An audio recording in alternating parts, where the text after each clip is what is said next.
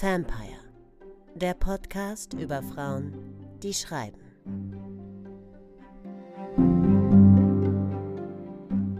Herzlich willkommen zu einer neuen Ausgabe von Vampire. Mein Name ist Rasha Khayat und diesmal unterhalte ich mich mit meiner fantastischen Hamburger Kollegin Christine Bilkau über die britische Autorin Deborah Levy. Christine hat 2015 mit ihrem Debüt Die Glücklichen sehr hohe Wellen geschlagen und seither für ihre Arbeit viele Auszeichnungen und Preise bekommen. Ihr zweiter Roman Eine Liebe in Gedanken gehört zu einem meiner Lieblingsbücher der letzten Jahre. Ihr neues Buch wird Nebenan heißen und erscheint am 8. März in diesem Jahr. Christine und ich sind nicht nur Kolleginnen, sondern auch Nachbarinnen hier in Hamburg. Und äh, neben einer großen Leidenschaft fürs Schwimmen teilen wir unter anderem auch eine Liebe zur britischen Schriftstellerin Deborah Levy, über die wir uns diesmal unterhalten. Deborah Levy gehört zu den größten Stars der englischsprachigen Literatur und wird nun endlich langsam auch in Deutschland bekannt. Sie hat Romane geschrieben, Drehbücher und einen unglaublich erfolgreichen Zyklus von drei Memoirs. Unser Gespräch hat sich zu einem ziemlich wilden Feuerwerk uneingeschränkter Begeisterung entwickelt und ich hoffe, ihr lasst euch davon anstecken. Hallo, liebe Christine. Hallo Rascha. Es ist sehr, sehr schön mit dir zu sprechen. Ich freue mich, dass du äh, zugesagt hast, mit mir heute hier ein bisschen dich zu unterhalten. Ja, ich habe mich riesig gefreut, äh, dass es diesen Podcast jetzt gibt und dass du mich eingeladen hast, mit dir zu sprechen. Ja, es und ist ja auch so, äh, entschuldige. Nein, kein Problem. Nein, und ich habe mich riesig gefreut, ähm, dass wir äh, diese gemeinsame Liebe zu Deborah Levy haben und darüber jetzt so ausufernd reden dürfen. Ja, es ist total toll, weil ähm, es ist ja auch so, dass du bist ja auch so ein bisschen mit der Grund, dass es diesen Podcast überhaupt gibt. Oh, ähm, wow. Also du und äh, unsere gemeinsame Liebe zu Dingen, weil wir im letzten Sommer, also im Sommer 2020, haben wir äh, zusammen eine Veranstaltung gemacht, noch mit unserer lieben Kollegin Leona Stahlmann, über Ellie Smith, weil wir ähm, ganz 21. Jahrhundert auf Instagram alle herausgefunden haben, dass wir alle drei diese Autorin und dieses Jahreszeitenquartett von Ellie Smith so toll finden und haben uns dann irgendwie überlegt, dass wir unbedingt was darüber machen wollen. Hm, wie ist das denn für dich als Schreibende, aber auch als Leserin? Hm, wir sind ja in unserem Beruf sehr auf uns alleine gestellt. Ne? Man verbringt ja sehr viel Zeit alleine mit sich, mit ähm, Büchern, die man liest, aber auch vor allem natürlich mit dem eigenen Text. Ähm, wie wichtig ist das für dich oder was macht das mit dir, wenn du dich mit anderen Schreibenden, vor allem Autorinnen auch austauschst über neue Bücher, Autorinnen, die dich inspirieren oder auch irgendwie übers Schreiben selber, übers Handwerk, über Texte und so. Machst du das viel? Kommt das einfach so vor? Hast du das institutionalisiert für dich? Eigentlich gar nicht so. Also ich bin eigentlich eher eine Einzelgängerin, obwohl ich gerne, also ich habe zweimal äh, an Literaturwerkstätten teilgenommen, einmal am LCB und einmal am Literaturhaus München und habe das als sehr produktiv und unterstützend empfunden, in diesem geschützten Raum zusammenzusitzen und über die Texte und vor allem auch über die Texte der anderen zu sprechen. Also nicht nur eben über den eigenen Text, zu dem man ja überhaupt gar keinen Abstand hat und wo ja auch alles so durchzogen ist von Emotionen und Unsicherheiten. Und das habe ich schon als äußerst hilfreich empfunden. Aber ähm, irgendwann ist das Debüt dann erschienen und irgendwann arbeitet man am zweiten Buch und dann stellt sich schon so eine Einsamkeit ein. Ne? Und es ist aber gar nicht so leicht, ähm, einen Ersatz für diese Werkstattsituation zu finden. Also es ist, es ist vielleicht auch gar nicht unbedingt immer hilfreich. Ich ich, ich kenne das auch, das kennst du vielleicht auch, wenn man zu viel mit zu vielen unterschiedlichen Leuten über Texte spricht oder den eigenen Text spricht, dass einen das auch manchmal so ein bisschen ins Schleudern bringen kann. Ne? Es ist dann irgendwann einfach zu viel und man muss dann auch manchmal wieder Ruhe einkehren lassen und sich einfach nur auf sich selbst konzentrieren, auf die eigene Stimme. Aber ähm, mit Autorinnen über, über Bücher zu sprechen, die einem viel bedeuten, das hat unglaublich großen Wert, finde ich. Das ist wirklich, das, das holt einen wirklich aus dieser, aus dieser Schreibeinsamkeit raus, finde ich. Ich mache das eigentlich lieber, als übers Schreiben mit Autorinnen zu sprechen, also auch über meine Texte oder so. Da denke ich dann, okay, da habe ich den Lektor für oder eben gegebenenfalls mal eine meiner äh, Hauptleserinnen.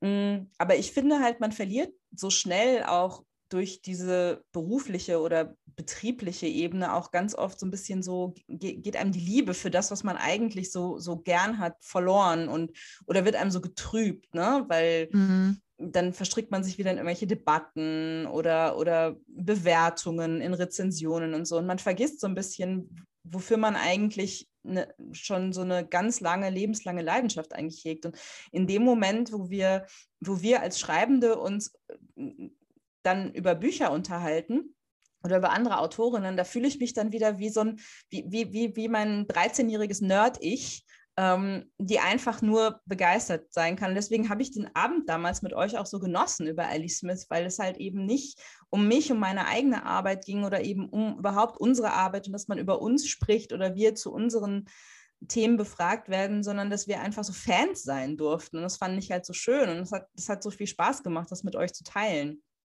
Mhm. Und es hat auch eben total Spaß gebracht zu hören, was ihr an diesen Büchern liebt, eben was du, was, was, was du entdeckt hast, welche Textstellen dir wichtig sind und genauso bei Leona. Und das fand ich wirklich total schön. Ja, ja. und genau was du sagst, man kann ähm, wieder zurück zu diesem Ausgangspunkt kommen, wo man einfach ja wieder so, so, eine, so einen Raum dafür lässt, zu empfinden, welche Kraft ein Text entfalten kann weil beim Schreiben selber vergisst man das ja oft oder man kann es nicht mehr sehen, weil man zu sehr ist mit, mit, mit, äh, ja, mit, mit dem Kampf um Sätze, um Formulierungen, um Ausdruck, äh, mit den eigenen Zweifeln zu tun hat. Und äh, das, genau, das ist, das ist total wichtig, dass es diese Momente zwischendurch gibt. Und das ist jetzt eigentlich der perfekte äh, Stichwortgeber für äh, unsere, ähm, unsere Autorin heute, für Deborah Levy, die wir uns ausgesucht haben. Und äh, ich freue mich wahnsinnig, dass wir über sie sprechen, weil das war auch äh, nach unserem Ellie Smith-Abend so die erste Idee zu sagen, lass uns sowas nochmal machen und über Deborah Levy sprechen. Mhm. Und ähm, erzähl uns doch mal kurz, wann ist sie dir das erste Mal begegnet? Wie, mit welchem Buch? Was hat das mit dir gemacht? Ähm, so, einfach mal so ein bisschen, wie es bei dir dazu kam. Mhm.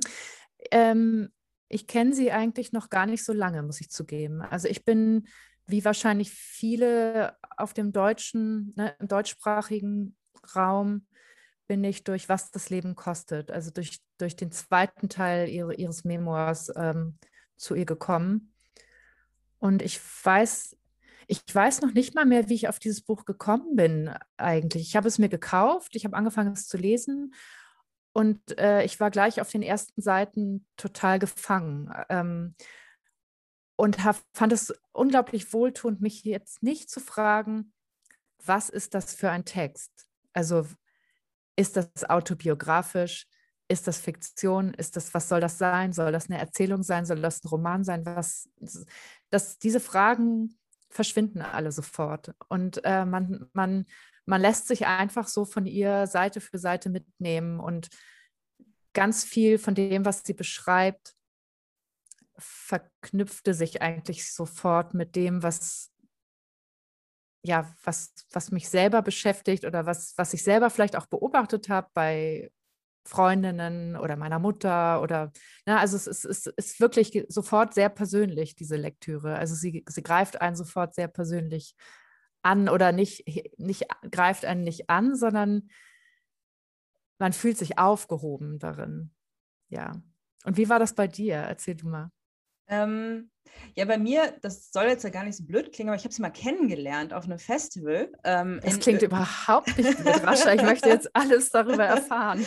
Äh, vor, ich, ich glaube, es war 2017 oder 18 oder so, bei einem Festival in Österreich. Ähm, das war ähm, in Krems in der Wachau und das war so ein Festival, was eben so über mehrere Tage ging im November und der Festivalort war so total abge abgelegen auf so einer Burg.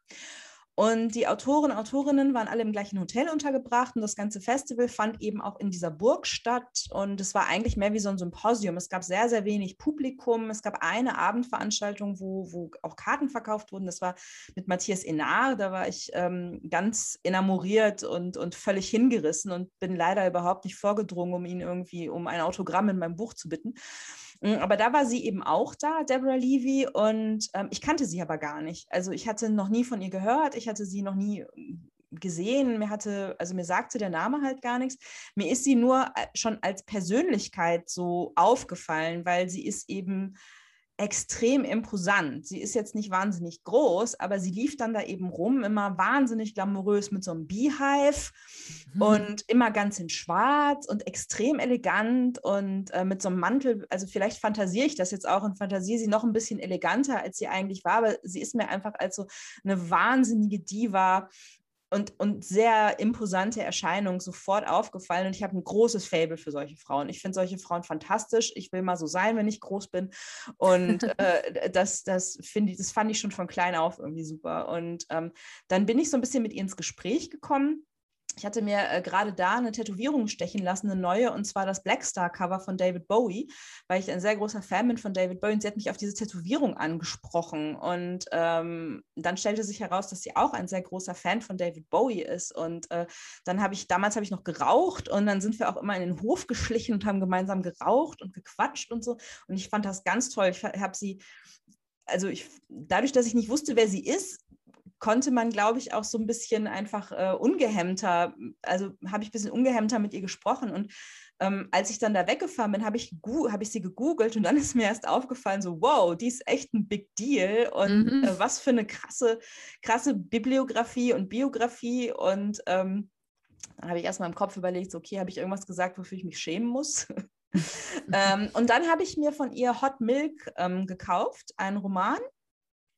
Und da muss ich halt sagen, da bin ich tatsächlich nicht so reingekommen und ähm, konnte das nicht so in Verbindung bringen mit der Frau, die ich da kennengelernt hatte. Und dann hat mir aber jemand ähm, eben auch, was das Leben kostet oder The Cost of Living. Ich habe diese ähm, Living Autobiography, nennt sie das ja, ähm, alle auf Englisch gelesen, The Cost of Living, dann geschenkt und gesagt, hier liest das mal. Und da ging es mir genau wie dir. Das hat mich sofort abgeholt auf den ersten zwei Seiten. Und ähm, ich habe, äh, als ich gestern äh, mich im Zuge unserer Aufnahme heute äh, ein bisschen versucht habe vorzubereiten, habe ich das aus dem Regal gezogen und habe dann gesehen, dass ich hinten in das Buch so fast einen halben Roman reingeschrieben habe und hatte irgendwie, das hatte ich total vergessen. Und der ganze, das ganze Buch hinten ist irgendwie voll mit meinen Notizen. Mhm. Und Anstreichungen und ähm, ja, da habe ich mich dann einfach wirklich, ich habe mich in, äh, da habe ich mich nochmal neu in sie verliebt, anders. Also, ähm, und da habe ich auch diese Person erkannt, die ich da auf diesem Festival kennengelernt habe, auf einmal. Also diese sehr imposante Frau, die aber so wahnsinnig intelligent ist, aber gleichzeitig auch ein ganz schönes Selbstbild hat, finde ich, weil, weil sie mhm. so mit einem sehr schönen humorvollen Abstand auf sich selbst guckt, ohne dabei aber zynisch zu sein, sondern man hat schon das Gefühl, dass sie sich selber sehr ernst nimmt, auch in ihrer Rolle, aber nicht so unangenehm, sondern ähm, eben mit viel Humor irgendwie ins Leben guckt. Und ähm, obwohl ihr viele, ja, ich sage jetzt nicht Schicksalsschläge, klingt immer so blöd, aber also sie, sie scheint einfach so, sie schreibt als als wäre, also sie schreibt über sehr schwere Themen sehr leichtfüßig und das hat mir sehr gut gefallen. Mhm.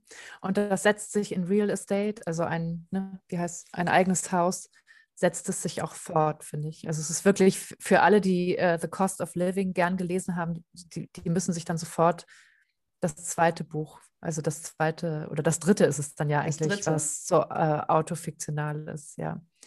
Genau, und das erste habe ich mir dann eigentlich zum Schluss erst geholt.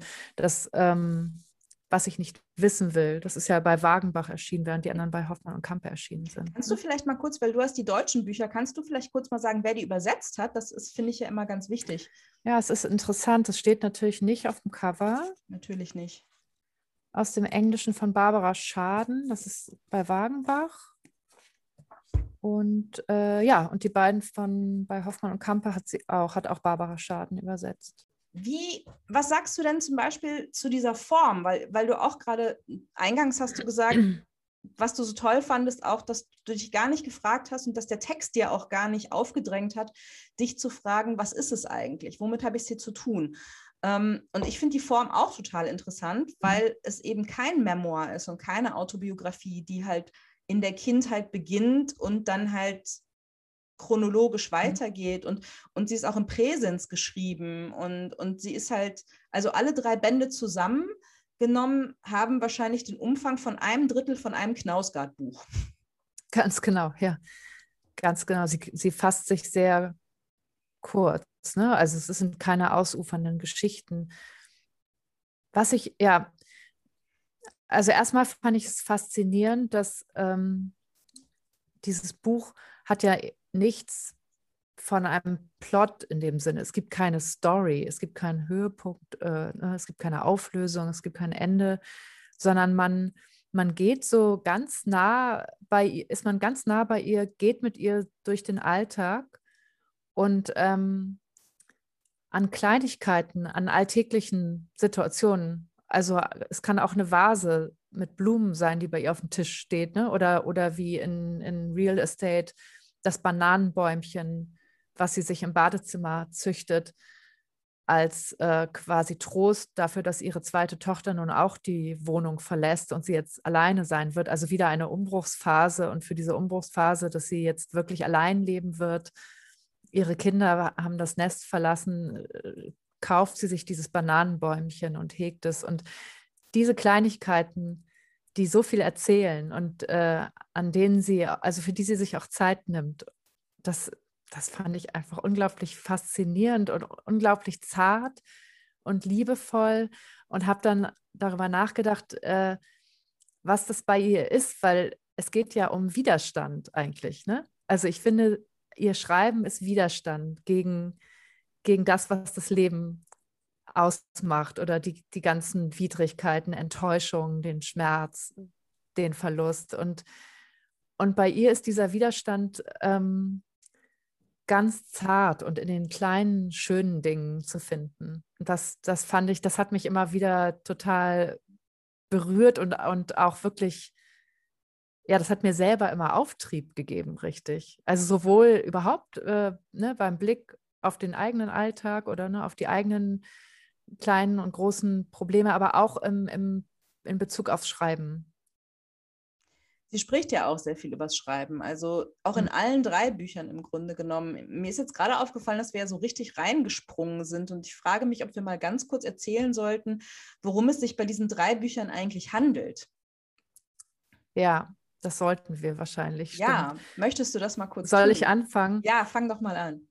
Ähm, ja, ich fange jetzt mit Was das Leben kostet an, weil ich finde, da kann man das so gut äh, dran erzählen, ähm, weil da ist ja ihre Ausgangsposition eine ganz klare. Sie ist die Frau, die sich aus ihrer Ehe gelöst oder wenn man so will, auch befreit hat, die ein Zuhause, was sie aufgebaut hat, ein Haus, also mit Mann und zwei Töchtern, also dieses Zuhause, das sie selber erschaffen hat, das sagt sie auch immer wieder. Ne? Das ist ja auch so ein Thema bei ihr, die Frauen, die dieses Zuhause erschaffen, in dem sie dann aber selber gar nicht zu Hause sind oder sich zu Hause fühlen können.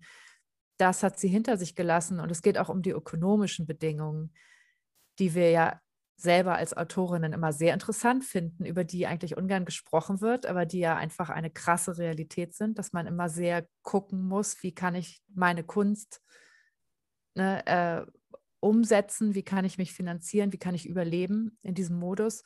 Und das thematisiert sie. Sie zieht in ein Hochhaus in London, was nicht besonders schön ist, mit sehr trostlosen Gängen, die sie The Halls of Love nennt, ne? die, die Flure der Liebe. Großartig. Ja, und darum geht es sich, also aus dem Verlust, aus dem Umbruch äh, heraus etwas Neues zu erschaffen, ein neues Zuhause. Ja, und, und eigentlich geht es darüber, darum immer wieder. Ne? Also wenn ja. sie auch Residenzen annimmt oder nach, ne, nach, sie geht nach Paris, oder in dem ersten Teil erzählt sie von einer Reise nach Mallorca, die auch eher aus einer Krisensituation gekommen ist. Und ja, und im ja. ersten Band erfahren wir ja auch ein bisschen was über ihre Kindheit. Und da ist ja im mhm. Grunde genommen auch so. Da wird ja ihr sozusagen das neue Leben erstmal aufgedrängt. Und ähm, weil sie eben als, sie ist in, in äh, Südafrika, wird sie geboren und ähm, ihr Vater ist Dissident, ähm, der der Apartheidsbekämpfer ähm, ähm, auch ist und deswegen auch ein paar Jahre ins Gefängnis kommt. Und als der Vater wieder freikommt, siedelt die ganze Familie äh, nach Großbritannien um. Und ähm, da ist sie so, weiß ich nicht, ist sie so 15, irgendwie so ein mhm. Teenager, ne? Und ähm, da spricht sie ja auch davon, dass, also wie dann eben neues Leben anfängt und dass sie gar nicht mehr zurückschauen will. Und das ist im Grunde genommen, finde ich auch, ist eigentlich das immer wiederkehrende Thema in allen Büchern, ist halt immer dieser Neuanfang und dieses immer wieder sich selber neu erfinden.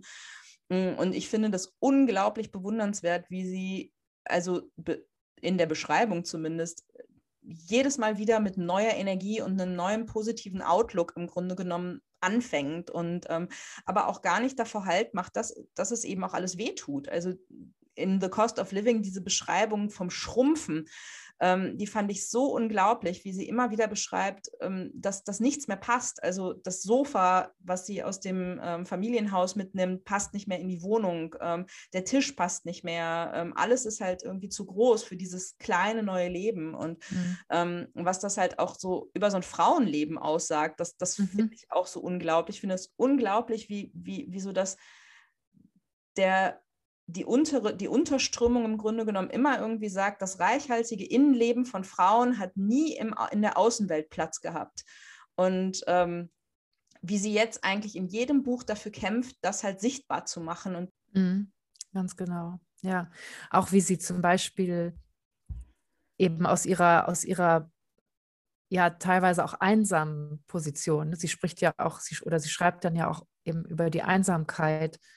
Ähm, wie sie aber zu so einer Beobachterin wird, äh, ne, wie sie über Paare auch, also wie sie über ihre Freundinnen schreibt, äh, ne, zum Beispiel diese eine Freundin, die erzählt, ihr Ehemann würde sie nicht mehr anblicken zu Hause. Also die in einer äußerlich gesehen intakten Familiensituation lebt, ne? Haus, Ehemann, Job, alles okay, Kinder, alle okay. Und dann kommt dieses dieses vermeintlich kleine Detail, ach so, übrigens, mein Mann guckt mich ja nie an, wenn er mit mir spricht. Er guckt mich sowieso nie, nie richtig an. Und wie sie darüber dann seitenlang, oder nicht seitenlang, aber schon sehr, ne, sehr präzise nachdenkt in ihrem Buch, ähm, wieso macht er das? Was ist, was steckt dahinter? Und wie es dann eben ähm, ja um diese komplizierte Situation von Frauen geht, dass sie einerseits im häuslichen als Mütter unsichtbar werden und verschwinden und äh, ja quasi ersticken eigentlich. Ne? Also die Existenz löst sich auf. Sie, sie, sie zitiert ja auch ganz oft äh, Simone de Beauvoir, da, ne, da, da geht, greift sie auch immer so drauf zurück, was ich übrigens auch wunderbar finde, weil sie das auch noch schafft, auf die Gegenwart zu schauen und gleichzeitig aber alles das, was da war schon und, und schon gesagt worden ist, denn es ist ja schon auch wahnsinnig viel zu diesen Themen gesagt worden, das auch nicht verschwinden zu lassen, sondern hervorzuholen. Und wie sie dann aber auch zeigt, wie kompliziert es aber auch ist für eine Ehefrau, wenn sie im Job erfolgreich ist. Vielleicht erfolgreicher als der Mann und er, der Mann ihr das dann übel nimmt, aber vielleicht auch sich gleichzeitig schämt. Und also so viele Ebenen hat es. Und es geht einfach nur darum, was ihre Freundin ihr erzählt hat. Mein Mann guckt mich nicht mehr an. Ja, und äh, der, die umgekehrte Situation findet sich ja auch, wie ein, ein, männlicher Freund von ihr oder ein männlicher Kollege von ihr, der immer wieder von seiner Frau redet und sie dann immer wieder in Klammern schreibt, Übrigens hatte sie keinen Namen. Übrigens nannte er sie nie beim Namen. Äh, und dann irgendwie so im Verlauf der Geschichte, wenn man dann sich schon an diese Gespräche gewöhnt hat, kommt dann immer so, sowieso sagte meine Frau in Klammern kein Name. Und das finde ich auch so fantastisch, weil das auch so, also es braucht nicht viele Worte, um zu wissen, was sie davon hält und wie sie das bewertet, aber gleichzeitig macht es auch Spaß, das zu lesen, weil man sofort denkt, ja, ich weiß ganz genau, was sie meint und ich kenne diesen Typen Mann. Und mhm. diese, diese Dynamik und so.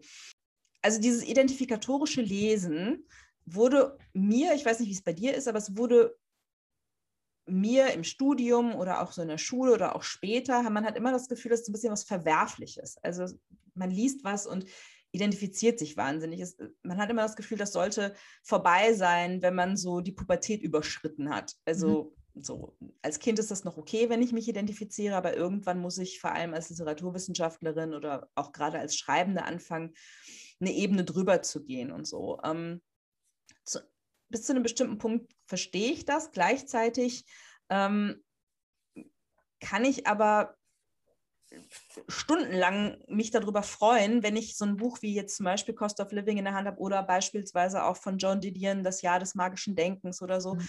wo ich mich so identifizieren kann, auch wenn ich nichts mit, den, mit der Lebensrealität dieser Frauen gemeinsam habe. Wie ist das bei dir? Bist du eher so eine identifikatorische Leserin oder ähm, eher so jemand, der so draufschaut? Oder variiert das? Gute Frage, sehr gute Frage, weil ähm, es gibt ja diesen Podcast von Lynn Ullmann, der über das Osloer Literaturhaus gemacht worden ist, ne? How to Proceed. Den hast du mir empfohlen. Und äh, da spricht sie auch über das Schreiben und da spricht sie darüber, dass ähm, es um Empathie und Gefühl geht. Also sie sagt einmal, das habe ich mir nämlich aufgeschrieben, weil, ähm, weil es so eine klare Aussage von ihr ist, What's the point of writing if nothing is felt? Und das ist die Frage, ob das dann über die Identifikation immer nur passieren muss oder ob es einfach, ob man das gar nicht bewerten muss. Aber wenn, wenn du beim Lesen was empfindest, wenn du, warum auch immer, weil du dich selber darin wiederfindest, aber vielleicht auch nicht. Ich glaube, da, das ist es eher. Und das ist das, was sie schafft. Und deswegen weiß ich gar nicht, ob wir das manchmal vielleicht mit Identifikation schon fast ein bisschen verwechseln oder uns dann das, das, dieses Gefühl damit ja dann wieder absprechen eigentlich. Ne? Ja, Wenn wir recht. sagen, Identifikation, nee, das ist ja irgendwie quasi fast pubertär, das will ich nicht. Ähm, darum geht es gar nicht eigentlich. Ja, wahrscheinlich hast du recht. Wahrscheinlich ist das eine Verwechslung von Fühlen und Identifizieren. Also das, aber auch Fühlen ist ja in der modernen Literatur eher nicht so erwünscht. Also ähm, das, also das führt mich jetzt zu einer Frage, die ich eigentlich erst für später mir überlegt hatte, aber äh, sie ist ja jetzt auch gerade erst kürzlich in Deutschland im Grunde genommen so ein bisschen angekommen. Also ich habe das Gefühl, dass jetzt Real Estate, was im Deutschen ähm, ein eigenes Haus heißt, ne, mhm. ist jetzt kürzlich rausgekommen, dass ich da zum ersten Mal auf einmal irgendwie so im Deutschlandradio und auch in der FAZ, glaube ich, ähm, Interviews und Besprechungen von lese. Und, aber sie ist halt in UK und auch so im englischsprachigen Raum ist sie schon total lange ein totaler Star. Totaler Star, ja.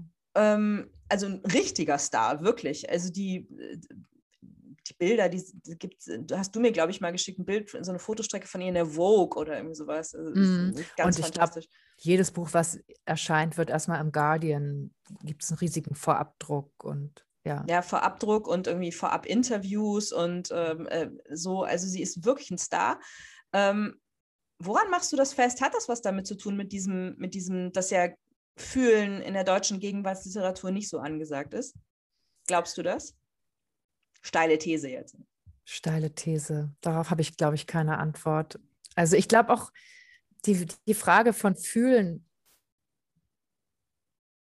ist ja auch schon interessant. Also was, ich meine, ähm, und da, da muss ich an eine Stelle auch in Ihrem Buch denken, die ich vielleicht gleich mal in Gottes Namen vorlesen werde. Ja, bitte, bitte. Das hassen ja manche, aber. Nein. Aber dieses, also der, diese, dieser Gegensatz von Fühlen und Denken, vielleicht können wir den auch erstmal auflösen.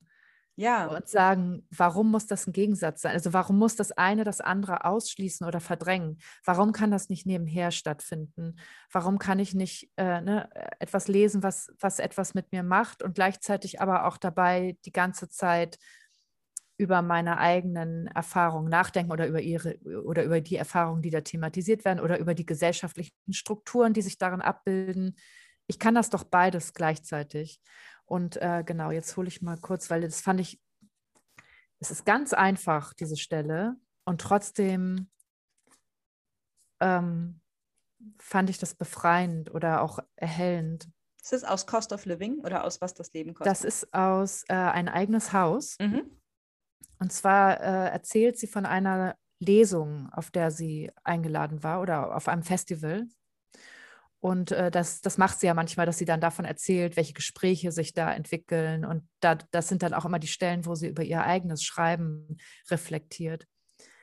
Und äh, da schreibt sie dann, ich sagte, mein Schreiben sei wahrscheinlich immer ein Versuch, frei zu denken oder anders.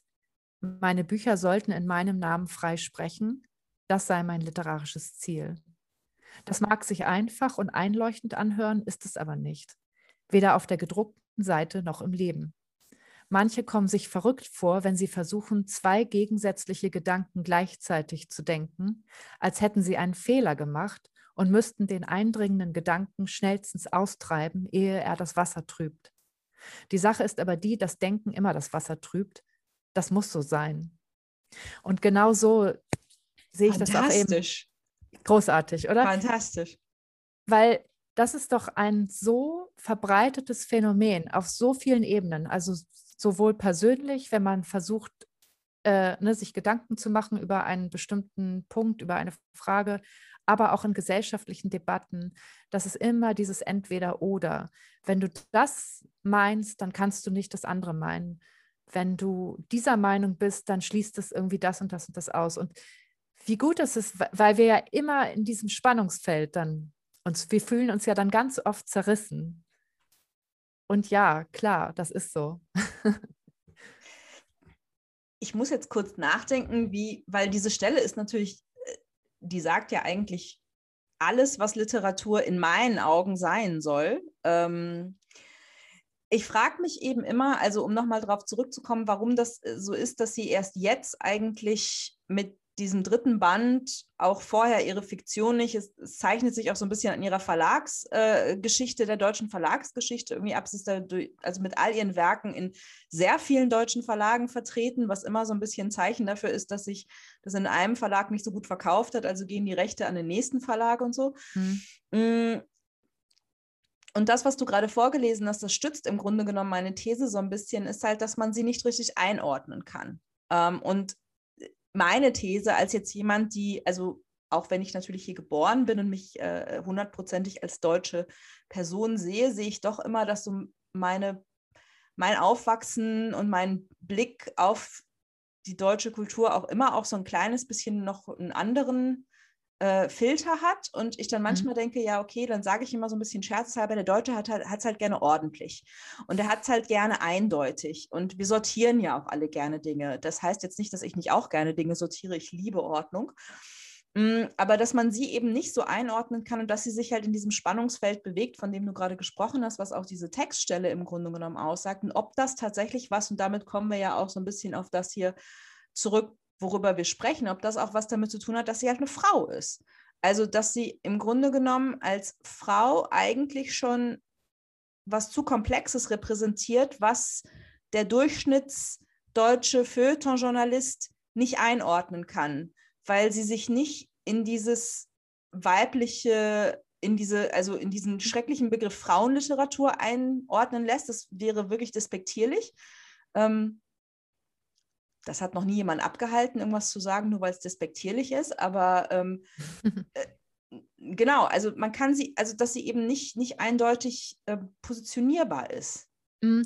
Und ich finde das total interessant, was du sagst, weil das trifft ja nicht nur auf sie zu. Also da, das trifft ja zum Beispiel auch auf Rachel Cusk zu, die wir auch erst in den letzten Jahren so richtig entdeckt haben und interessanterweise ja auch über ihre autofiktionale Trilogie. Ne? Äh, ne? Kudos. Ähm, ich weiß jetzt gerade die anderen beiden nicht, aber ich habe ja, sie okay. hier auch alle drei liegen und gelesen. Und äh, für mich verbinden sich Deborah Levy und Rachel Cusk auch deshalb, weil ich sie ungefähr zu einer gleichen Zeit entdeckt und gelesen habe und beide Autorinnen, die über sich, über ihre Mutterschaft über ihre Trennung, über ihr Zuhause schreiben. Also von daher glaube ich, dass da absolut was dran ist an dem, was du sagst. Und dass es ähm, einerseits das, das weibliche Schreiben ist und daran dann gleich geknüpft die Themen, die vielleicht auch erst seit einigen Jahren so richtig in ihrer Relevanz anerkannt werden. Also da gibt es natürlich auch Gegenbeispiele, weil Marlene Haushofer hat schon in den 50er, 60er Jahren über Mutterschaft und Hausfrauendasein und das Zuhause geschrieben. Aber trotzdem glaube ich, dass das so seit einigen Jahren sich nochmal viel stärker öffnet, dass, dass wir das als relevant äh, anerkennen. Mhm. Über, braucht ja auch immer, braucht ja auch immer eine Tür, ne? durch, den, die, durch die diese Bücher dann gereicht werden können. Also ich meine, Virginia Woolf ist ja auch unsere Vorzeige, ähm, unser Vorzeigevorbild, wo ich dann auch manchmal glaube, Real Estate, also das, aus dem du gerade zitiert hast, heißt im Deutschen ein eigenes Haus. Da bin ich mir sicher, die Übersetzung ist angelehnt an ein eigenes mhm. Zimmer, a room of one's own. Weil Deborah Levy auch viel über Virginia Woolf spricht. Es liegt auch total nahe, die beiden miteinander in Verbindung zu bringen. Mhm. Mm. Ich habe mir gestern, ja. Übrigens, äh, Entschuldigung, dass ich dich nee, unterbreche, aber Ali Smith ist auch so ein Fall. Ali Smith ist auch erst durch den Jahreszeitenzyklus äh, so richtig, richtig bekannt geworden. Und äh, sie ist noch eine Britin, ne, die plötzlich äh, so in aller Munde war. Und, und sie ist allerdings immer bei Luchterhand erschienen. Also die haben eigentlich immer kontinuierlich weitergemacht, was, was ja auch echt äh, dann nochmal besonders schön ist. Einfach auch ein sehr guter Verlag. ja, was soll ich sagen? Fantastische Autorinnen verlegen. Genau. äh, demnächst auch dein neues Buch, über das wir gleich vielleicht auch nochmal ganz kurz sprechen können. Aber was ich eigentlich sagen wollte, ist, äh, ja, ich meine, Ellie Smith ist ja auch, äh, ist, ist ja auch vom Ansatz her nochmal irgendwie anders, weil, weil es sich ja einfach um zunächst, also nicht jetzt im, im, im gleichen Bezug wie Deborah Levy und Rachel Cusk, von der du gerade sprachst, sondern eben tatsächlich ähm, poetisch, literarisch, fiktional, aber auch da äh, testet sie ja die Grenzen aus und steckt sie eigentlich immer weiter ab von dem, was halt möglich ist. Und dass mhm. Ellie Smith es hier nie so zu einer großen Bekanntheit gebracht hat, habe ich immer so ein bisschen auf den Sprachfaktor geschoben, weil ich dachte, okay, ähm, auch wenn ich jetzt als Übersetzerin selber mir wahnsinnig gerne mal die Herausforderung geben würde, einen Text von ihr zu übersetzen. Ich würde auch gleichzeitig sagen, nein, ich glaube, es wird mir nicht gelingen, mhm. weil einfach vieles, was sie macht, nicht nur sprachlich äh, Dreifach Salto Doppelachsel ist, sondern auch einfach viel mit Rhythmus und, und Klang zu tun hat. Also es ist eben gleichermaßen literarisch wie musikalisch und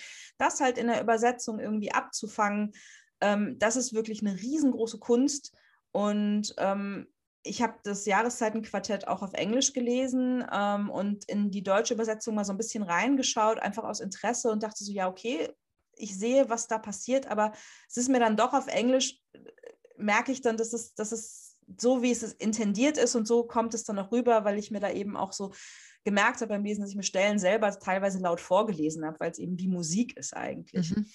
Hm, also das habe ich da immer so ein bisschen gesehen, dass Ellie Smith vielleicht da so ein bisschen die Sprachhürde ein bisschen zu hoch gehängt hat für eine Übersetzung. Aber es ist ja wahnsinnig schön, dass, äh, dass sie jetzt auch so ein bisschen mehr ähm, in den Fokus rückt, verdienterweise. Ich habe mir gestern so überlegt, ähm, dass ja, also nicht nur statistisch gesehen, sondern einfach, glaube ich, faktisch, äh, die größte, der größte Anteil der Leserschaft ist ja weiblich, ne? also mhm. von Literatur, von Fiktion und auch von Lyrik.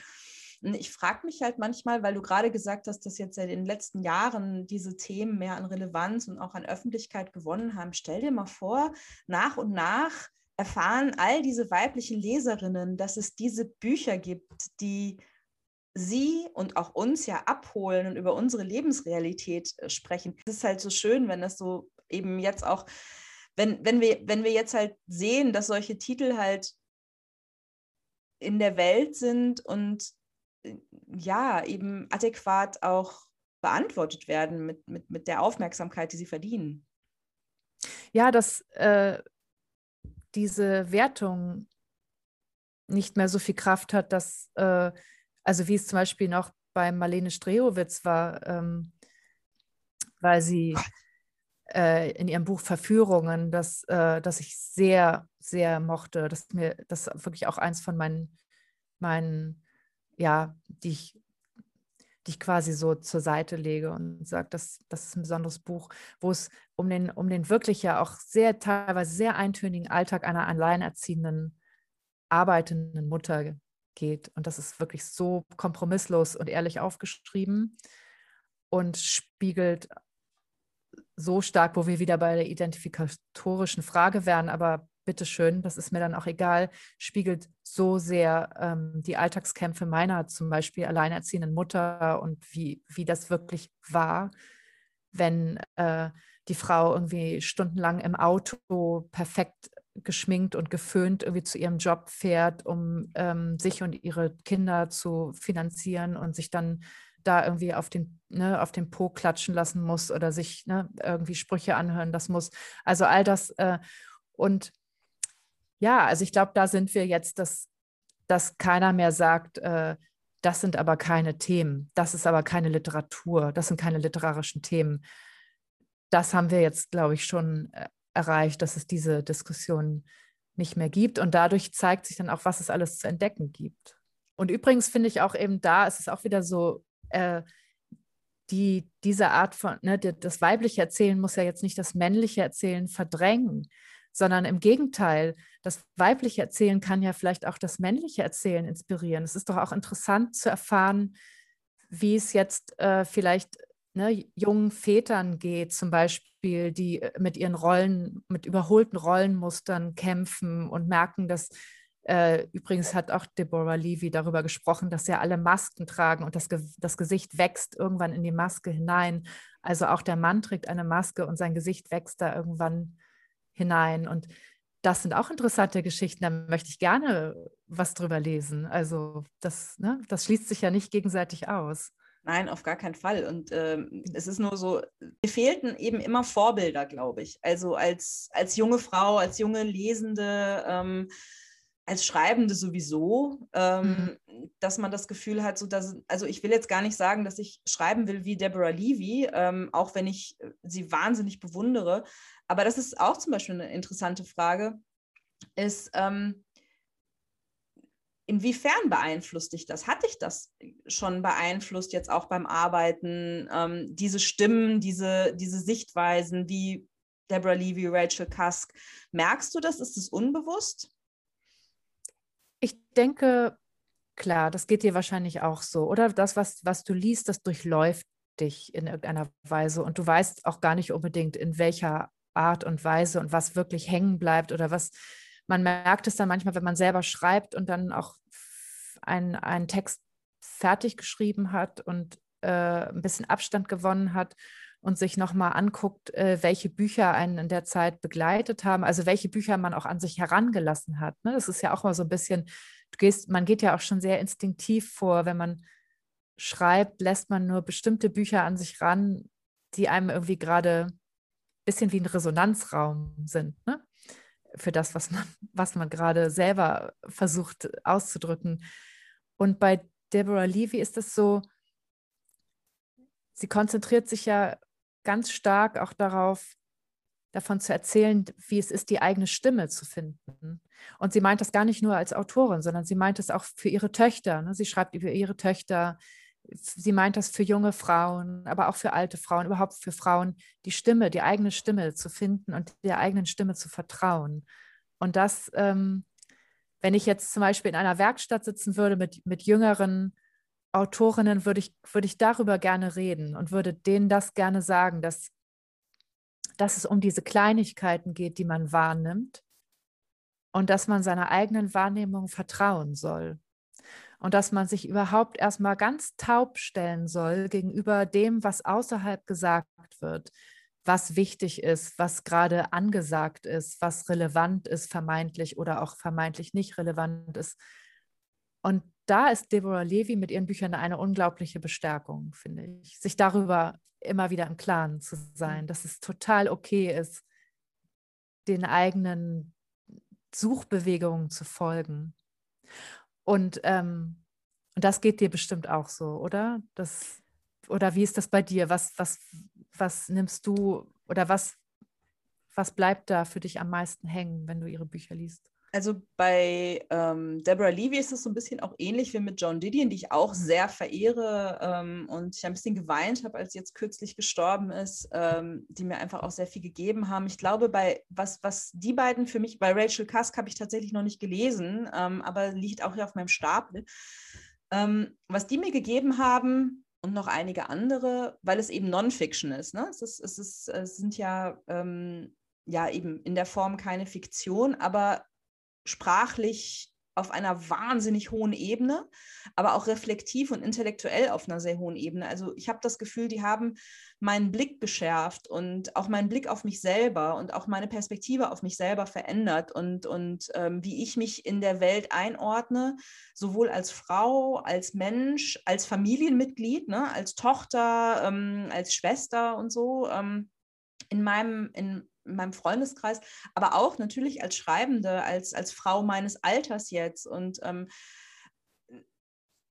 also ich habe das Gefühl, dass die mir auch ein Werkzeug an die Hand geben und ein Vokabular, anders über mich zu sprechen und anders über mich zu schreiben. Und äh, jetzt kann ich noch mal eine Stelle vorlesen, weil mhm. ich die nämlich, als du gerade geredet hast, fiel mir diese Stelle sofort ein. Das ist nämlich ein, ein Beispiel genau für das, was du gerade gesagt hast. Ich habe das jetzt hier nur auf Englisch, aber das macht ja nichts. Das ist aus The Cost of Living.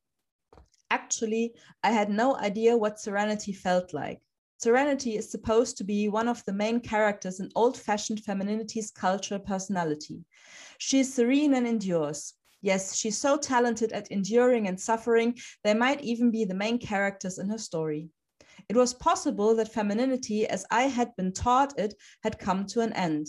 Femininity as a cultural personality no was no longer expressive for me it was obvious that femininity, as written by men and performed by women, was the exhausted phantom of the still haunted the early that still haunted the early 21st century. What would it cost to step out of character and stop the story? Und das, also die, diese, diese Kleinigkeiten, dieses, ja, wir haben alle eine, eine Form von Weiblichkeit performt, die von Männern erfunden wurde auf eine mhm. Art und Weise. Und, und das sind so Dinge, die hat man immer gespürt auf eine Art, dass, dass, dass Rollenbilder ja irgendwie erfunden worden sind und man kämpft gegen Rollenbilder an, weil man merkt, die entsprechen mir nicht und man bekommt sie vorgelebt in der eigenen Familie und in dem Moment, wo man sie hinterfragt, ist man sofort irgendwie die Aufmüpfige ähm, in der Familie und plötzlich wird dir mit so einer Klarheit aber auch mit, mit so wenig Aggression. Und das finde ich so toll. Also es ist ja. alles ja so unglaublich unaggressiv, sondern mhm. es ist wirklich wie en passant einfach nur festgestellt. Und das gefällt mir so. Das gefällt mir an John Didion, das gefällt mir an Deborah Levy. Ähm, diese, diese Klarheit, die äh, auch übrigens an Roxanne Gay, über die ich hier im, im Podcast äh, vor, vor einigen Wochen schon gesprochen habe, die, diese Klarheit, die ohne Aggressivität Wahrheiten ausspricht und in Worte fasst, die, die mir eigentlich ähm, im Gefühl immer präsent waren, aber für die ich nie wirklich Worte gefunden habe. Und dafür bin ich denen unglaublich dankbar. Also, dass, dass sie sozusagen mein Selbstbild korrigiert haben in eine Richtung, ähm, dass es mehr dem entspricht, wie ich mich fühle, als dem, in das ich hineingeboren bin. Ähm, wenn ich jetzt selber schreibe, das merke ich, äh, dann, dann ist eher sowas wie Ellie Smith bei mir, weil ich beim Schreiben ja wahnsinnig viel, gerade bei Fiktion, wahnsinnig viel mit Rhythmus und, und so arbeite, mit Musik und dass ich da dann gerne dass ich dann merke, okay, ah, okay, ich habe jetzt hier, als ich die letzten Wochen geschrieben habe, ich habe offensichtlich sehr viel Lyrik gelesen, denn irgendwie mein Text macht, macht Beats und macht, äh, macht irgendwie, ähm, macht Musik. Ähm, aber das ja, wie du sagst, es läuft so durch einen durch und es ist so ein bisschen un, äh, undurchsichtig, wo dann Dinge auf einmal herkommen. Und ähm, manchmal kommen, also merke ich dann, wenn ich schreibe, ich habe eine Idee geklaut, die ich vielleicht vor zehn Jahren irgendwo mal gelesen habe, ich habe aber gar nicht gemerkt, dass ich sie geklaut habe oder so. Ja, und du hast sie dann in dem Sinne nicht geklaut, sondern äh, es, es, baut ja auch alles aufeinander auf. Also das ist ja auch bei Deborah Levy so schön, dass sie auch zeigt, also dass sie Marguerite Duras oder Simone de Beauvoir zitiert und zeigt, das sind eher Wege, die aneinander anknüpfen. Ne? Also eine geht ein Stück und die nächste geht ein Stück und, und wir können immer wieder zurückblicken und weitergehen. Und ähm, das trifft es eigentlich ganz gut. Und was du, diese Stelle, die du vorgelesen hast und diese äh, diese Selbstwahrnehmung, das geht mir auch so. Und ich finde, da kommt es nämlich dann auch genau zu dieser Frage, dass man der eigenen Wahrnehmung vertraut ne? und, den, und dem, was einen interessiert und was einem wichtig äh, erscheint, traut, also beim Schreiben auch. Und ähm, es gibt ja auch diesen schönen Essay von Joan Didion, den du vielleicht auch gelesen hast. Das ist ganz kurzer Text, nur äh, Why I Write, ne? wo sie den findet man noch. Der ist, ich, der ist, glaube ich, aus den 70er Jahren mhm. oder weiß ich jetzt nicht genau, aber den, den, der wurde mal in der New York Times äh, veröffentlicht und den findet man immer noch im Netz. Und da schreibt sie zum Beispiel über ihre Zeit, als sie an die, an die Universität kam und äh, diese Essays und Thesenpapiere in den Kulturwissenschaften dann schreiben sollte, ne? Mit einer, also wo man sich eine These überlegt und dann legt man los und erarbeitet eine, ne, eine eine Begründung oder Erörterung oder wie man das dann nennt. Und sie an sich feststellte, dass sie das nicht kann, dass sie durch die Welt geht und erstmal schaut, welche Details äh, schimmern, sagt sie. Also sie sagt dann, uh, there are pictures that shimmer und, und sie weiß aber nicht warum. Aber sie sagt, äh, dass sie diesen Details, die so hervorschimmern, vertraut und dass die ihr dann schon erzählen, was dann am Ende vielleicht auch eine These sein kann. Aber erst guckt sie, was, was hervorschimmert und dann denkt sie darüber nach. Und so ist es ja eigentlich. Das ist ein total einfacher und schöner Leitfaden, der aber immer damit zu tun hat, dass man der eigenen Wahrnehmung auch vertrauen muss. Also man muss den Mut dazu haben, der eigenen Wahrnehmung zu vertrauen. Und John Didion sagt es irgendwie auch einmal, you can't think enough about the pictures that shimmer. Und das kann man, das, ne, das kann man sich immer wieder gegenseitig sagen. Irgendwie bleibt da dann dran. Bleibt total dran. schön. Also dieses Total, Leuchten, ja. ne? Also dieses, das, das, ist so, das ist wirklich, weil ich muss dieses Essay sofort suchen. Wir machen natürlich wieder in der Beschreibung von dem Podcast eine Liste mit allem, über das wir jetzt hier gerade gesprochen haben, was wieder äh, wahnsinnig viel sein wird. Ich wollte dich noch eigentlich was fragen. Du hast jetzt gerade selber auch so ein bisschen den, äh, den, das Stichwort gegeben, Mut. Du hast gesagt, es ist mutig, der eigenen Wahrnehmung zu vertrauen. Wie mhm. sieht das aus mit Mut beim Schreiben?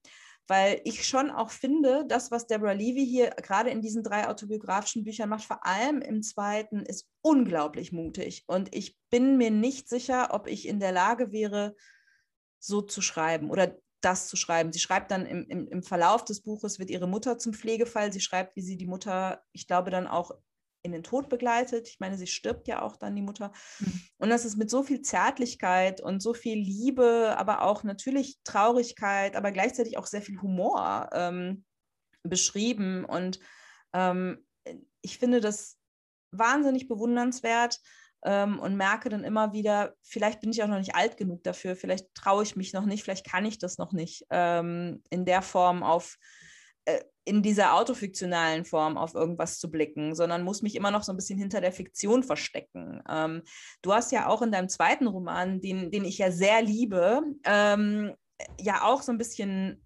persönliche Erlebnisse irgendwie aufgegriffen, aber halt eigentlich auch ja fiktionalisiert. Wie geht dir das, wenn du, wenn du mit so sehr persönlichen Erlebnissen konfrontiert bist und dann anfängst zu schreiben?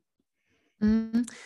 Mir geht es so, dass ich auch an die Kraft der Fiktion glaube. Also ich finde, dass ähm, man muss es jetzt ja auch nicht dann so machen wie die anderen, die jetzt gerade sehr auf autofiktional schreiben. Das ist ja auch vielleicht einfach eine Frage, was man möchte und wofür man sich interessiert und wozu man auch Lust hat, finde ich. Also ich, ich habe auch Lust, mir Dinge auszudenken. Ich schreibe gern fiktional und ich ich finde, man kann sich dahinter eigentlich gar nicht richtig verstecken.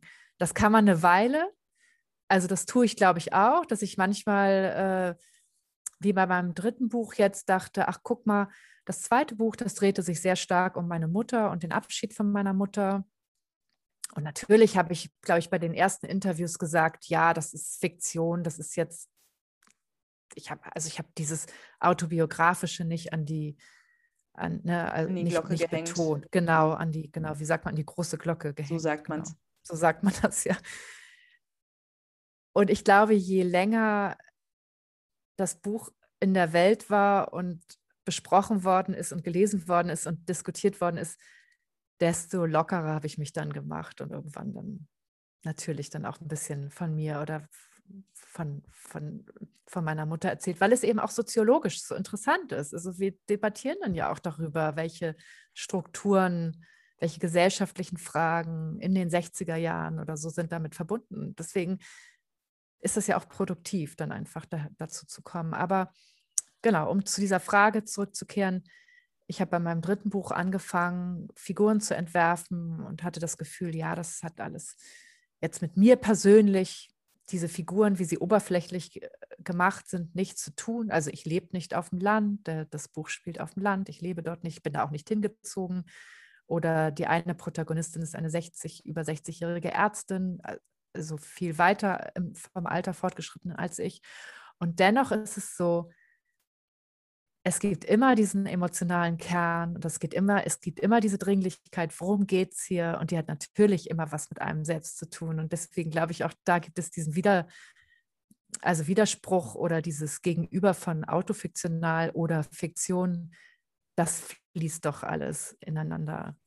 Ich habe mal, ja, ja. hab mal ein sehr, schönen, äh, sehr schönes Essay von Simon Rushdie gelesen ähm, und das werde ich, habe ich in dem Moment, wo ich es gelesen habe, habe ich es mir aufgeschrieben und werde das zum Programm machen, weil es äh, ja bei meinem Debüt eben sehr stark immer darum ging, wie autobiografisch ist das jetzt. Ne? Und ähm, diese Frage nach der Autobiografie hat mich von Anfang an genervt und fing an, mich immer mehr zu nerven, weil, weil, es gar nicht so sehr, weil ich nicht drüber sprechen wollte. Ich war da relativ offen, ähm, aber es hat, es fühlte sich so sehr einschränkend an. Es fühlte sich so wahnsinnig einschränkend an, dieses Buch auf die drei ähm, Stichworte ähm, zu reduzieren, die hinten in der Autorenbiografie stehen. Mhm. Ähm, und nur weil, ah ja, okay, Protagonistin ist da, äh, kommt daher, wo Autorin aufgewachsen ist, also Autorin gleich Protagonistin. Und in diesem Interview mit Simon Rushdie erzählt er eben, oder in diesem Essay, es ist in diesem letzten Essayband, ähm, irgendwie Essays von 2000 bis 2020 oder so ist es drin. Und es das heißt irgendwie The Novel and Autobiography oder irgendwie sowas. Mhm. Und ähm, er beschreibt dann, wie er von einem Journalisten mal gefragt wird äh, zu einem seiner letzten Bücher, wo der Protagonist ähm, äh, ein psychopathischer Mörder ist äh, und auch seine Frau irgendwie misshandelt hat und so. Und der Journalist dann sagt, Mr. Rushdie, das ist ja Ihr autobiografisches Buch. und ähm, er dann das zum Anlass nimmt, darüber zu nachzudenken, zu sagen, diese Frage nach der Autobiografie oder nach dem autobiografischen Element oder autofiktionalen Element im Roman ähm, äh, kennt jeder Autor, jede Autorin und es gibt zwei mögliche Antworten darauf. Die eine ist die richtige und ähm, zwar ist es ja, natürlich ist ein bisschen was von mir drin, aber ich habe mir ja auch was ausgedacht, weil man auch natürlich immer wieder auch beweisen möchte, dass man ja auch nicht einfach sein Tagebuch abgeschrieben hat. Ähm, das ist die eigentlich richtige, aber laut Simon Rushdie ist es die falsche, mhm. weil er dann nämlich sagt, ähm, die richtige Antwort ist, ja, es ist alles autobiografisch und zwar 100 Prozent. Und dann ist nämlich die Diskussion zu Ende mit dem Journalisten und man kann auf die andere, auf die nächste Ebene gehen und man kann mhm. über Form reden und über andere Fragen, die, die den Text betreffen. Ähm, wenn man im Prinzip die Diskussion schon im Keim erstickt hat, indem man anfängt, auseinanderzunehmen, welche Kapitel oder welche Ideen oder welche Ebenen jetzt vielleicht womöglich mit meiner, Autobi mit meiner Biografie übereinstimmen. Mhm. Und dann habe ich mir jetzt vorgenommen, ab sofort, äh, egal wofür, wozu ich befragt werde und egal was für ein Text es dann sein wird, sei er über mich selbst, über irgendjemanden, den ich kenne oder über ein Nashorn, werde ich einfach immer sagen, ja, ist alles total autobiografisch. Mhm. Das ist auch wirklich was, äh, ja, es ist interessant, weil wirklich fast alle, ich kenne keine Autorin oder keinen Autoren, der nicht genervt auf diese Frage reagiert. Ne? Und ich habe auch diese Frage, manchmal habe ich gedacht, man könnte eigentlich schnippisch antworten, was wollen Sie jetzt von mir wissen, ob mein Privatleben so ist wie im Buch? Ne? Also was, was soll das halt? Ne? Und dann bin ich aber mit der Zeit immer milder geworden, weil ich die Erfahrung gemacht habe, dass diese Frage auch eine hilflose Frage ist, die eigentlich genau sich an das richtet, was du jetzt gerade beschrieben hast. Also das Gespräch, wenn diese Frage aus dem Publikum kommt, dann ist das eigentlich eine Art Brücke zu dieser Frage, was hat das Buch mit Ihnen zu tun oder warum haben Sie dieses Buch geschrieben? Und nicht, äh, ne, äh, wohnen Sie auch in einem Haus irgendwie am Nordostseekanal oder haben Sie auch schon mal jemanden umgebracht? Oder das, das ist ja Quatsch natürlich. Und deswegen denke ich dann immer, wenn diese Frage kommt, bin ich jetzt eigentlich eher freundlich und offen oder freue mich eigentlich auch, weil ich genau weiß, was dahinter steht. Ja, das ist eine das Brücke. also das, das wäre nochmal eine ganz eigene, ähm, ein ganz eigenes Gespräch wert, wie Autorinnen auf diese Fragen reagieren. Ich finde mhm. das halt nur interessant, wenn wir jetzt wieder zu Deborah Levy zurückkommen, wenn wir sagen, okay, das sind ja nun eben, sie nennt es Living Autobiography, was ich eine mhm. sehr schöne Wortschöpfung finde, weil sie eben sagt, es sind keine Memoirs, sie sind im Präsens geschrieben, es handelt sich nicht um irgendwas, was chronologisch ist, so, sondern mhm. immer so Schlaglichte.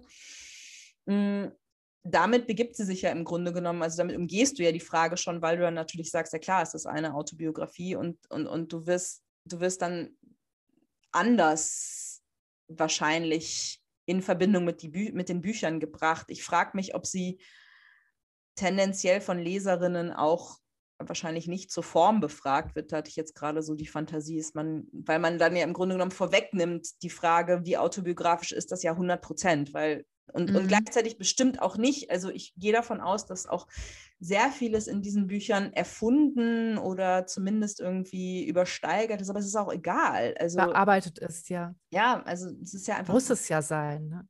Oder? Also es ist ja, das ist ja die, die Arbeit daran, der Tag, die Arbeit am Text. Aber Rascha, sie hat auch eine Antwort darauf. Hat sie? Ja, sie hat eine Antwort darauf. Und zwar in dem Podcast wurde sie das auch gefragt. Äh, wer ist das Ich? Denn es spricht ja ein Ich. Wer ist dieses Ich? Ist dieses Ich Deborah Levy oder wer? Und dann hat sie ähm, Virginia Woolf zitiert. Uh, it's like herself oder ne, das Ich ist like myself, but not quite myself. Und das ist doch perfekt. Das geht, das, das kann man sich doch eigentlich wunderbar merken, weil das geht ja wirklich, äh, das, das, das trifft ja eigentlich auf jede Erzählposition, wenn man, ja, also auf jeden Fall eine sehr charmante Antwort, finde ich. Das ist die beste Antwort. Das ist noch besser als alles ist autobiografisch. Das ist, äh, Vielleicht sollte ich mir das aufschreiben für die nächsten. Äh, like Gespräche. myself, not quite not myself. Quite myself. Wahnsinnig. Genau, schön. damit ist alles gesagt. Und damit ist auch eigentlich fast alles gesagt. Jetzt haben wir nämlich schon wieder so lange geredet, Christine. Ich finde es voll schön. Aber möchtest du äh, abschließend noch was über sie sagen, zu ihr sagen, uns allen mit auf den Weg geben, damit wir ähm, uns alle gleich, also ich brauche es nicht mehr, aber jeder, der uns zuhört, jetzt sich Deborah Levy sofort bestellt in der nächsten Buchhandlung. Also wer auch immer das jetzt hört, es geht ja gar nicht nur darum, ob man selber schreibt oder ob man einfach spricht, also für sich selbst spricht, ne? dass man wirklich den Mut hat, seiner eigenen Wahrnehmung zu vertrauen und dass man, dass man ähm, auch die Widersprüche, und das sagt sie auch einmal, äh, dass man diese fragile moments in life, sagt sie auch, dass man die äh, quasi annimmt und ne, äh, einschließt und, und alles, was eben widersprüchlich, unheimlich, schmerzhaft äh, mit Zweifel zu tun hat, dass das alles dazugehört und das und und das sagt sie auch, ich meine, jetzt zitiere ich gerade aus dem Podcast übrigens, muss man sagen, ne, den, den, ich, den, den ich auch sehr empfehlen kann um, the point of art is to create as many dimensions as there are in life itself.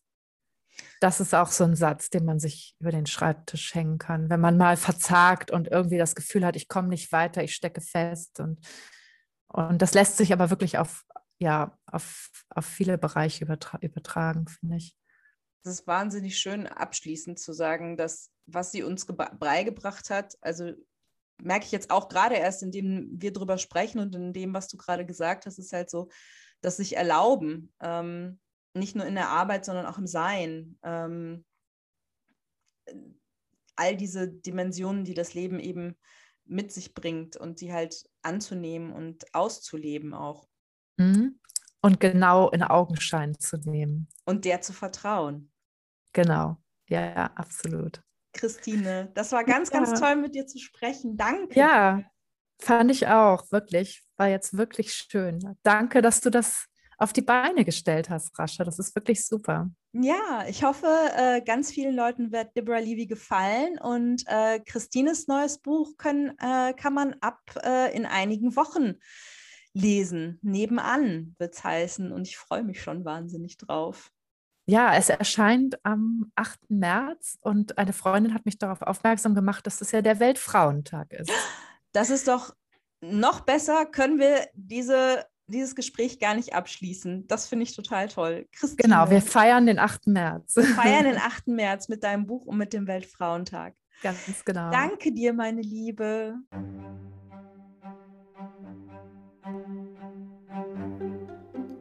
Das war eine neue Ausgabe von Vampire, dem Podcast über Frauen, die schreiben. Diesmal mit Christine Bilkau über die fantastische Deborah Levy und noch ganz viele andere Dinge, über die wir gesprochen haben. All die Angaben findet ihr in der Beschreibung dieses Podcasts. Mein Name ist Rasha Khayat, Schriftstellerin, Übersetzerin, Literaturaktivistin und jetzt auch noch Podcast-Host von Vampire, dem Podcast über Frauen, die schreiben.